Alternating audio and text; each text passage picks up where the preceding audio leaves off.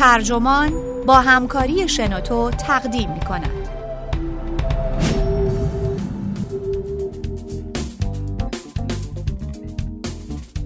آیا از این همه لذت جام به در خواهم برد؟ جستاری از دیوید فاستر والاس درباره اسباب بازی جادویش نوشته دیوید فاستر والاس ترجمه از مجتبا حاطف با صدای کیمیا گودرزی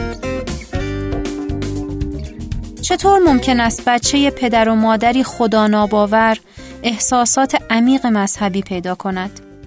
دیوید فاستر والاس جستارنویس بسیار مشهور آمریکایی با روایتی شیرین و موشکافانه تعریف می کند که چگونه دروغی که پدر و مادر او درباره یک ماشین اسباب بازی چوبی به او گفته بودند باعث شده بود تا افکار و احساسات جدیدی در ذهن و دلش به جریان افتد.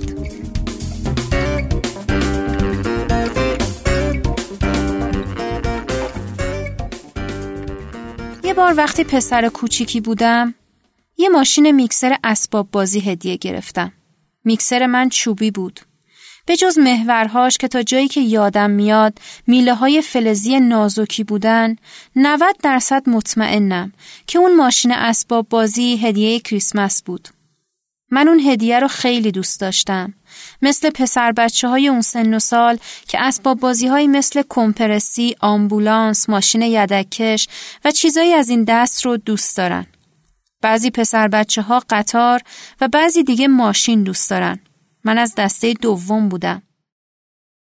اسباب بازی من یعنی میکسر بتون به اندازه بسیاری از ماشینای اسباب بازی بزرگ بود. تقریبا هم اندازه جعبه نون. وزنش هم سه پوند بود. یه اسباب بازی ساده و بدون باتری. تنابی رنگی با دسته زرد داشت. من از دستش می گرفتم و پشت سرم می کشیدم. بیشتر شبیه واگن بود. هرچند اندازش خیلی کوچیکتر از واگن بود. مطمئنم هدیه کریسمس بود. اون موقع ها تو سنی بودم که می‌تونین به قول معروف صداهایی بشنوید. بدون اینکه نگران بشین که ممکنه مشکلی براتون پیش اومده باشه. وقتی یه بچه خورد سال بودم همیشه صداهایی میشنیدم. به نظرم پنج یا شیش سالم بود. باید اعتراف کنم که ریاضیم تعریفی نداره. میکسرم رو دوست داشتم و به اندازه ماشین های اسباب بازی دیگه یا حتی بیشتر از اونا باش بازی می‌کردم. با این حال چند هفته یا چند ماه بعد از کریسمس بود که پدر و مادر زیستیم کاری کردن باور کنم میکسر من یه اسباب بازی جادویی یا خارق العاده است. شاید مادرم این موضوع رو از سر ملالت یا به شوخی گفت. و بعدا پدرم که از سر کار به خونه اومده بود حرف مادرم رو با همون لحن تایید کرد. احتمالا مادرم این جادو رو از جایگاه برترش از روی کاناپه اتاق نشیمن دید. در حالی که من تناب میکسر رو گرفته بودم و تو اتاق میچرخوندم. اون از من پرسید می‌دونی میکسرت خاصیت جادویی داره؟ شک ندارم که منو دست انداخته بود. بزرگترها بعضی وقتا که از دست بچه ها خسته میشن از این کارای بیرحمانه می‌کنن. اونها با خنده و مسخره بازی حرفایی رو در قالب داستانهایی باور نکردنی یا اختراعات کودکانه به خورد بچه ها میدن. بدون اون که متوجه تأثیر مخرب اونها باشن. به هر حال جادو از نظر بچه های خردسال واقعیتی جدیه. نمی‌تونستم بفهمم که اگر پدر و مادرم به واقعی بودن جادوی میکسرم باور داشتن پس چرا هفته ها یا ماه ها برای گفتن این واقعیت دست دست کرده بودن؟ اونا از نظر من یه معمای خوشایند اما غیر قابل حل بودن. همونطور که مداد نمی‌دونه برای چه کاری ازش استفاده میشه منم نمی‌تونستم ذهن و انگیزه های اونا رو بخونم. رشته کلام از دستم در رفت. جادو این بود که وقتی با خوشحالی میکسر رو پشت سرم میکشیدم استوانه یا مخزن اصلی میکسر دور محور افقیش میچرخید درست مثل استوانه میکسرای واقعی مادرم می‌گفت این اتفاق فقط وقتی میافته که میکسر رو پشت سرت بکشی و تأکید می‌کرد که فقط و فقط وقتی که بهش نگاه نمی کنی. روی این قسمت خیلی تأکید می کرد. بعدا پدرم هم حرفاش رو تایید کرد. نکته سهرامیز فقط این نبود که استوانه یه شیء چوبی یک تکه بدون باتری میچرخید. نکته این بود که این اتفاق وقتی رخ می‌داد که بهش نگاه نمی کردم. در واقع هر وقت نگاهش می کردم متوقف می شد. اگه در حالی که تناب اسباب بازی رو می کشیدم برمیگشتم و نگاهش می کردم پدر و مادرم با تأسف می گفتن که استوانه از چرخش باز ایستاد. این چطور ممکن بود؟ هرگز حتی برای یه لحظه هم که شده به حرف پدر و مادرم شک نکردم. به خاطر همینه که میگم بزرگترها و حتی والدین ممکنه ندونسته و بدون که خودشون متوجه بشن بیرحم باشن. هرچی باشه اونها تصوری از زندگی بدون شک ندارن. شایدم این موضوع رو فراموش کردن. مسئله این بود که بعد اون قضیه ماها وقت صرف کردم تا روشهایی برای مشاهده چرخش استوانه ابدا کنم. شواهد و تجربه حرف پدر و مادرم رو تایید می کرد. این روشن بود که وقتی سرم رو به طور عادی برمیگردوندم استوانه همیشه از چرخش باز می استاد. چرخش ناگهانی سر رو هم تجربه کردم. برای امتحان از شخص دیگه خواستم تا تناب میکسر رو بکشه و من نگاهش کنم. چرخش نموی سر رو هم در حالی که میکسر رو میکشیدم امتحان کردم. نموی یعنی اینکه سرم رو تقریبا با سرعت اقربه دقیق شمار ساعت میچرخوندم. روش دیگم این بود که وقتی یکی دیگه میکسر رو می‌کشید یواشکی از سوراخ کلید در اون رو نگاه کنم. حتی چرخش سر با سرعت اغربی ساعت شمار رو هم امتحان کردم. تو این مدت هیچ وقت تردیدی به خودم راه ندادم که نکنه این اتفاق برام نمیافته. نکته جادویی این بود که به نظر می رسید میکسر همیشه از کارم خبر داره. آینه ها رو هم امتحان کردم. اول میکسر رو مستقیما به طرف آینه می کشیدم.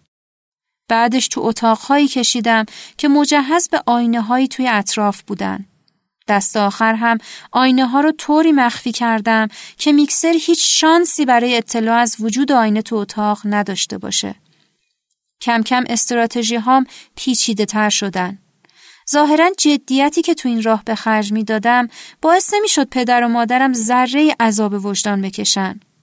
پدرم هنوز پست ثابتی نداشت. به سختی می‌شد خانواده ما رو از طبقه متوسط بدونین. توی خونه اجاره‌ای با فرشهای کهنه و نازک زندگی می کردیم. وقتی میکسر رو روی کف خونه میکشیدم سر و صدا می کرد. یه بار از مادرم خواهش کردم وقتی میکسر رو پشت سرم می‌کشم از اون عکس بگیره. اونم با یه نگاه فریبامیز بهش خیره شده بود. یه مقدار نوار چسب و روی جام چسبوندم و اینطور استدلال کردم که اگه نوار چسب توی یه عکس ظاهر بشه اما تو عکس دیگه ظاهر نشه اون وقت ثابت میشه که جام میچرخه. اون زمان هنوز دوربین فیلمبرداری اختراع نشده بود. قبل از خواب برنامه داشتیم به اسم زمان صحبت که پدرم گاهی ماجراهایی از دوران کودکی خودش رو تعریف می کرد. اون بر اساس داستانهاش یه بچه خوشفکر بود که برای شخصیت های افسانه بچه ها مثل بابا نوئل یا پری دندون تله میذاشت. مثلا از قوطی های کنسرو می ساخت و جلوی در و پنجره های اتاقش میذاشت. بعد یه تناب بر می داشت و یه سرشو به انگشتش و سر دیگرشو به دندون شیریش می بست. اون دندون تازه افتاده بود و اون دندون رو زیر بالشش مخفی کرده بود. تا اگه پری دندون خواست دندون افتاده رو ببره از خواب بیدار بشه. زمان صحبت یعنی پانزده دقیقه گفتگوی مستقیم نه داستان یا شعر با پدرم یا مادرم در حالی که تو تخت خواب گرم و نرم دراز کشیده بودم. تو طول هفته چهار شب از برنامه زمان صحبت با مادرم سه شب دیگه با پدرم برگزار می شد.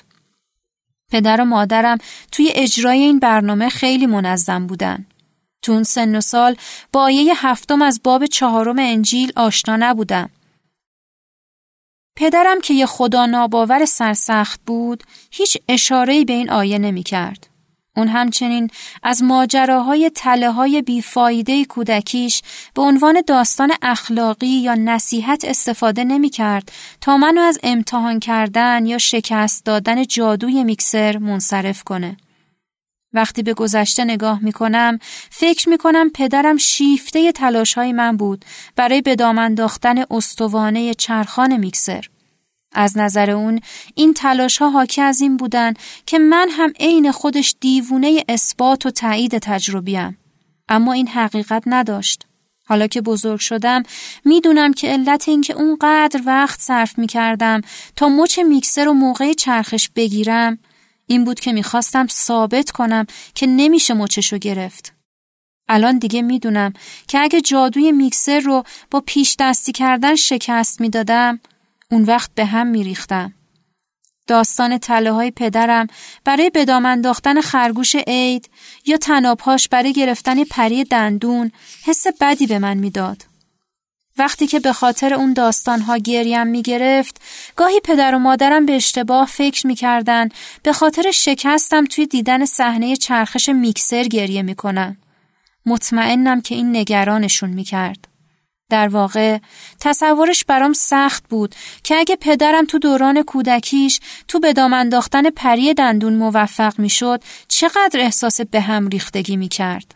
همین فکر باعث گریه من می‌شد. تو اون روزا متوجه نبودم که علت ناراحتیم از ماجراهای زمان صحبتم همین بود. چیزی که از اون روزا به یاد دارم حس وسوسه عجیبی بود که وادارم می‌کرد از پدرم سوالی بپرسم. اونم موقعی که تلهاش رو با لذت تمام توصیف می‌کنه.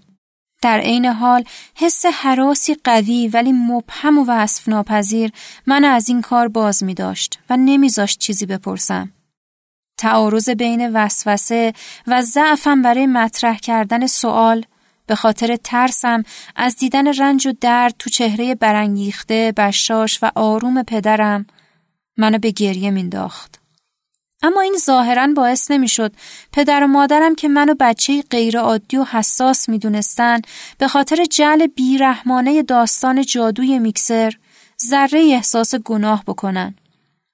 تو ماهای بعد از کریسمس به بحانه های مختلف اسباب بازی های مختلفی برام میخریدن و به خیال خودشون سعی می‌کردن توجه وسواسگونه منو از میکسر اسباب بازی و جادوش دور کنن. اون میکسر اسباب بازی منشه احساساتی مذهبی شد که تو بخش اعظم زندگی بزرگسالیم تأثیر گذار بود. سالی که متاسفانه هرگز نپرسیدم این بود که اگه پدرم تو گرفتن پری دندون موفق می‌شد می‌خواست باهاش چه کار کنه. اما شاید ناراحتیم دلیل دیگه هم داشت. تا حدی می‌دونستم که پدر و مادرم وقتی تلاشم و برای اختراع طرحهایی برای مشاهده چرخش استوانه می‌دیدن درباره چیزی که می‌دیدن کاملا در اشتباه بودن. دنیایی که اونها می‌دیدن و به خاطرش رنج میکشیدن کاملا متفاوت از دنیای کودکی من بود. من برای اونها خیلی بیشتر از اونی گریه می کردم که هر کدوم از ما سه نفر فکرشو می کردیم. البته هرگز نتونستم چرخش میکسر رو ببینم.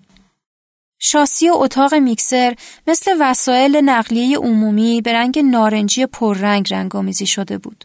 استوانه اون به صورت راه راه با رنگ نارنجی و سبز تیره رنگامیزی شده بود و معمولا گردش هیپنوتیزمی رنگا رو بدون اون که بتونم مشاهده کنم تو ذهنم مجسم می کردم. می‌دونم بهترین بود که این واقعیت رو قبل از این بیان می کردم. میکسر رو انقدر پشت سرم کشیدم که مادرم بعد از اون که از پرت کردن حواسم با اسباب بازی های دیگه ناامید شد من رو با میکسرم به زیر زمین تبعید کرد. می‌خواست چرخهای اون دیگه روی فرش اتاق نشیمن رد نندازن. هیچ وقت نتونستم راهی برای مشاهده چرخش اون پیدا کنم. هرگز یه بارم به فکرم نرسید که ممکنه پدر و مادرم منو دست انداخته باشن. همینطور هرگز به این فکر نکردم که خود استوانه راه راه با چسب به شاسی نارنجی رنگ میکسر چسبیده یا میخکوب شده و با دست هم نمیشه اونو چرخوند یا حتی تکون داد. ببین واژه جادو چه قدرتی داره. همین قدرته که توضیح میده چرا صداهایی که توی کودکی میشنیدم هرگز نگرانم نمی‌کردن یا باعث نمی‌شدن فکر کنم مشکلی برام پیش اومده. در واقع جادویی که ذهنمو به خودش مشغول کرده بود چرخش آزاد استوانهی بدون برق و چسبیده به بدنه نبود بلکه می‌خواستم از این جادو سر در بیارم که استوانه چطور از حرکت باز میسته. این توقف درست وقتی اتفاق میافتاد که می‌خواستم نگاهش کنم. مسئله سهرامیز این بود که چرا نمی‌تونم میکسر رو به دام بندازم یا ازش جلو بزنم. هرچند که دغدغه فکریم با میکسر اسباب بازی تا کریسمس سال بعد تموم شده بود، هنوزم اون رو فراموش نکردم. حسی مرکب از ناامیدی خورد کننده و حرمتی لذت بخش. همون سال بود پنج یا شیش سالگی که معنی حرمت رو یاد گرفتم. تا جایی که می‌دونم حرمت به نگرشی طبیعی به پدیده های جادویی و تحقیق ناپذیر اطلاق میشه. همونطور که احترام و اطاعت برای توصیف نگرش فرد به پدیده های فیزیکی مشاهده پذیر مثل گرانش و پول به کار میره.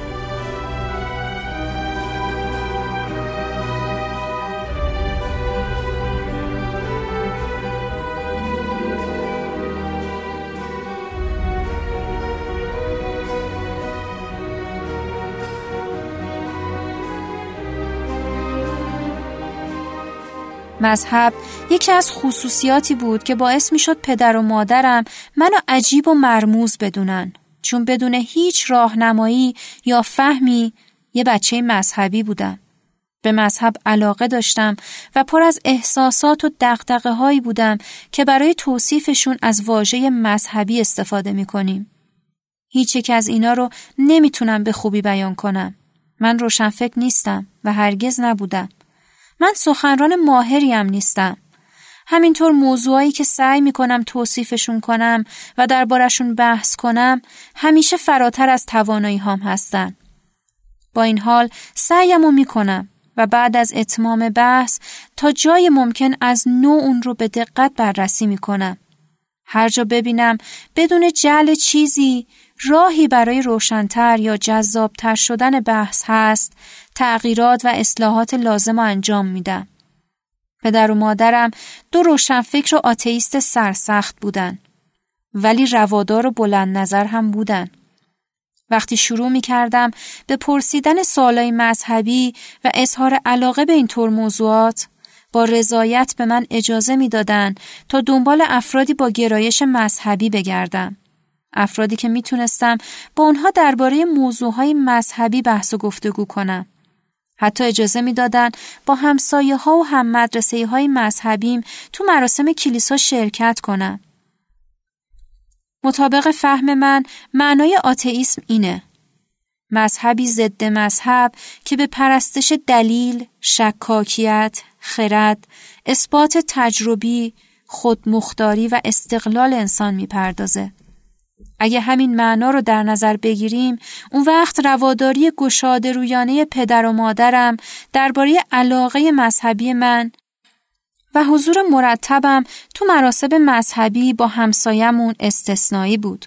تو اون زمان به پدرم یه پست ثابت داده بودن و خونه برای خودمون توی یه محله متوسط با یه مدرسه ممتاز داشتیم.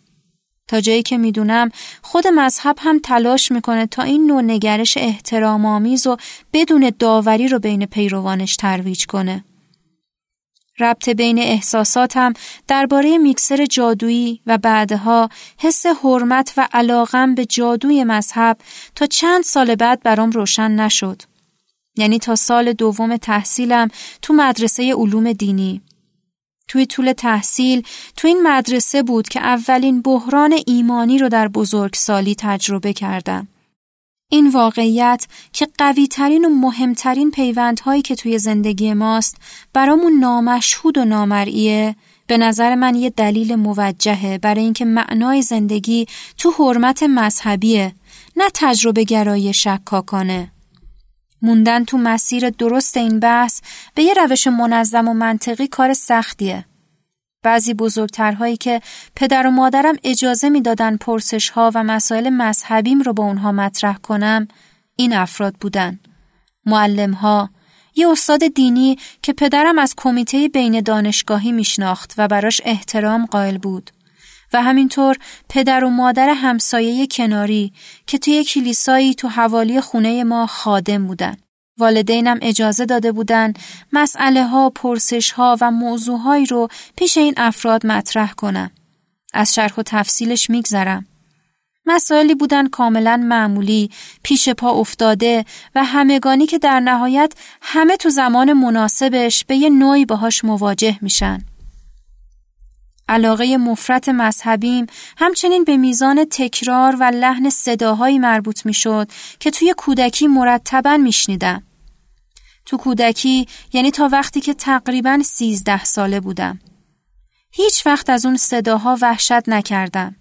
یا به این فکر نکردم که شنیدن صدا ممکنه نشانگر اشکالی تو سلامت روانیم باشه. علت اصلی این بود که صداهای دوران کودکیم همیشه از چیزهای خوب، شاد و اطمینان بخش حرف می زدن. این صداها دو نوع هم بودن. هر کدوم با پژواک و شخصیت متمایز.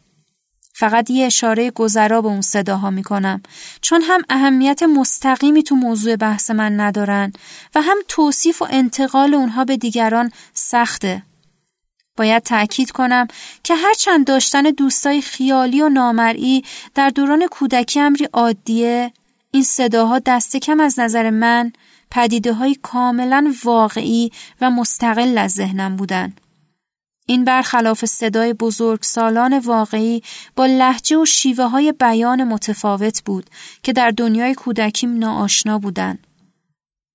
حالا فهمیدم که دلیل دیگه بیمیلیم به بحث مفصل درباره این صداهای کودکانه اینه که می‌خوام دلایلی مبنی بر واقعی بودن اونا بیارم. این در حالیه که واقعا برام مهم نیست که آیا این صداها واقعی بودن یا نه یا آیا میشه شخص دیگر رو متقاعد کرد که اونها توهم یا خیال بافی نبودن در واقع یکی از موضوعات داغ صداها این بود که به من اطمینان بدن که باورم به واقعی بودنشون یا پذیرش اونها به عنوان بخشی از خود من هیچ اهمیتی نداره. هرچی باشه همونطور که یکی از صداها همیشه تاکید می‌کرد توی کل دنیا هیچ چیز به اندازه خود من واقعی نیست. اعتراف می‌کنم که گاهی این صداها رو پدر و مادر دیگهی برای خودم می‌دونستم یا به اونها اتکا می کردم. یعنی دوستشون داشتم. به اونها اطمینان می کردم. احترام می زاشتم و براشون حرمت قائل می شدم. در واقع خودم رو با اونها همتراز نمی دونستم. اونها را همزاد خودم می دونستم. یعنی تردیدی نداشتم که اونها هم در دنیای من زندگی می‌کنن و منو طوری درک می‌کنن که پدر و مادر بیولوژیکی هم از درکش عاجزن. شاید یکی از دلایلی که ناخداگاه خواستم تو دفاع از واقعیت اون صداها استدلال کنم اینه که پدر و مادر واقعیم اونها رو از اون دست دوستان نامرئی و تخیلی می‌دونستن که اشاره کردم. هرچند درباره باور من به این صداها رواداری کاملی از خودشون نشون می‌دادن. تجربه شنیدن صدا در کودکی درست مثل اینه که هر جا میرید ماساژور خصوصیتون هم با شما بیاد و تمام وقتش رو صرف مشتمال دادن به پشت و شونه هاتون کنه. مادر زیستیم وقتی که در بستر بیماری بودم معمولا این کار رو می کرد. با استفاده از الکل و پودر بچه ماساژم می‌داد و مرتبا روبالشی ها رو عوض می کرد تا تمیز و خنک باشن. تجربه شنیدن صدا شبیه حسی بود که برگردوندن بالش به روی خونکش به آدم میده. گاهی این تجربه انقدر نشعه آور بود که تحملشو نداشتم مثل وقتی که برای اولین بار شیرینی یا سیبی رو گاز می‌زنید که انقدر خوشمزه است و انقدر آبی رو در دهانتون جاری می‌کنه که برای یک لحظه درد شدیدی در دهان و قدرت احساس می‌کنید. به خصوص در بعد از ظهرهای بهاری یا تابستانی وقتی که نور خورشید در روزهای آفتابی بر همه جا حاکم میشه و به رنگ طلایی در میاد و خودش انقدر لذیذ میشه که نمیشه تحملش کرد. اون وقت تو اتاق نشیمن روی انبوهی از بالش های بزرگ دراز می کشیدم و با خوشی دردناکی به پشت و رو می چرخیدم و به مادرم که همیشه روی کاناپه کتاب می خوند می گفتم انقدر حس خوبی دارم و پر از شادیم که تاب تحملشو ندارم. همینطور یادم میاد مادرم در حالی که لبهاش رو قنچه می کرد تا نخنده با صدای بی نهایت خشک می گفت که به سختی می‌تونه با این مشکل احساس همدردی کنه. مطمئن بود می‌تونم این وجد و خوشی رو به سلامت از سر بگذرونم و لازم نیست منو به اتاق اورژانس ببرن. در چنین لحظه هایی عشق و علاقم به محبت و مزاح خشک مادرم به خوشی اولیم اضافه می شد و شعفم و اینقدر تشدید می کرد که مجبور بودم در حالی که با سرخوشی تمام میان بالش ها و کتاب های کف و اتاق میلولیدم فریادهای ناشی از لذتم رو در خودم خفه کنم. واقعا نمی‌دونستم که مادرم اون زن استثنایی و حقیقتا دوست داشتنی از داشتن بچه‌ای که گهگاهی دچار حمله نشعگی میشه چی آیدش می‌شد؟ همینطور نمی‌دونم که آیا خودش هم دچار همچین حسهایی می‌شد یا نه. با این حال تجربه صداهای واقعی اما نادیدنی و توضیح ناپذیر و احساسات نشعه آور ناشی از اونا بی تردید به حس احترامم به جادو کمک می‌کرد. همینطور ایمانم رو به این نکته تقویت می کرد که نه تنها جادو در دنیای عادی جاریه بلکه این جریان کاملا بی خطر و نودوستانه است. من از اون دست بچه های نبودم که به حیولای زیر تخت یا خوناشام باور داشتن. همینطور از اونایی هم نبودم که باید چرا خواب در اتاقشون روشن باشه. برعکس پدرم که از خصوصیات عجیب و غریبم حز می کرد یه بار با خنده به مادرم گفت که فکر می‌کنه من به نوعی روانپریشی خوشخیم به نام آنتی پارانویا دچار شدم. یعنی فکر می‌کنم که هدف یه توطعه پیچیده و جهانی قرار گرفتم که می‌خواد من اینقدر خوشحال کنه کتاب تحملشو ندارم. لحظه خاصی وجود داشت که میشه اون رو منشأ انگیزه مذهبیم بعد از کمرنگ شدن علاقم به میکسر اسباب بازی دونست. این لحظه به فیلمی جنگی از دهه پنجاه مربوط میشه که تو بعد از ظهر یک روز یک شنبه با پدرم تماشا می‌کردیم. پرده ها رو کشیده بودیم تا نور خورشید روی صفحه تلویزیون سیاه و سفیدمون نیفته. مادرم از تلویزیون بدش میومد. اما تماشای تلویزیون به همراه پدرم یکی از کارهای بسیار شیرین ما بود که مرتبا انجام می‌دادیم. معمولا می نشستیم روی کاناپه. پدرم یه طرف می نشست و هنگام پخش آگهی های بازرگانی کتاب می خوند. و من سرم رو روی بالشی میذاشتم که روی زانوهای پدرم بود. یکی از خاطرات بسیار قوی حسیم از زمان کودکی وقتی که زانوی پدرم و زیر سرم احساس می کردم و موقع پخش آگهی روش جالب اونو برای تکیه دادن کتابش به سرم می دیدم. موضوع فیلم جنگ جهانی اول بود. نقش اصلی فیلم رو بازیگری بازی می کرد که به خاطر نقشهاش توی فیلم های جنگی تحسین شده بود.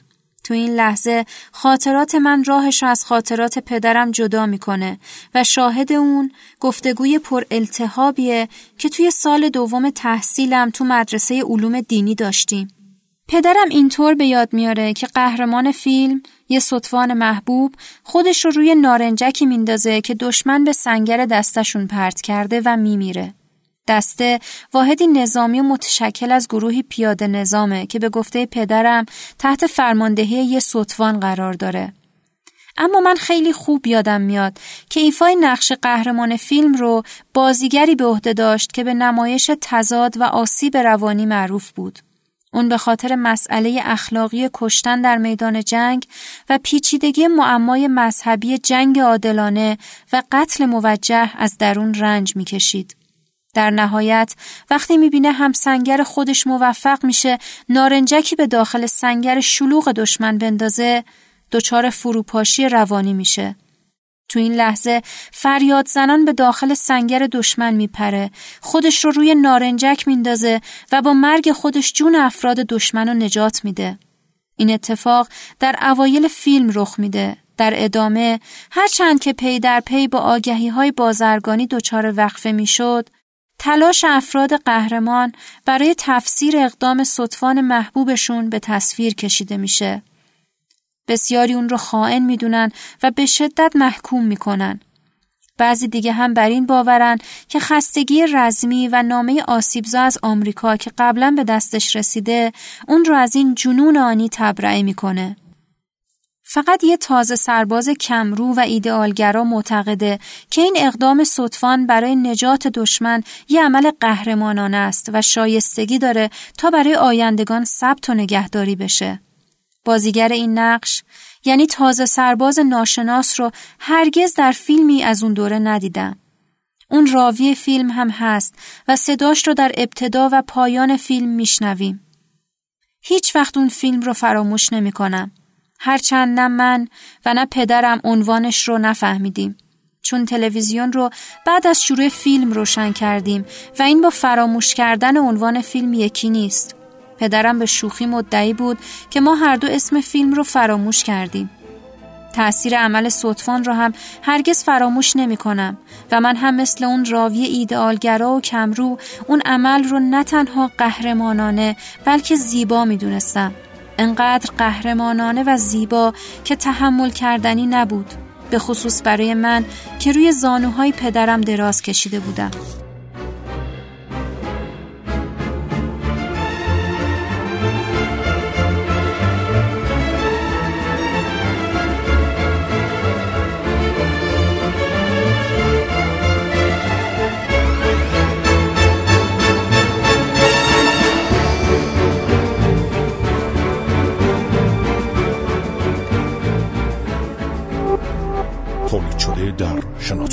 www.shenoto.com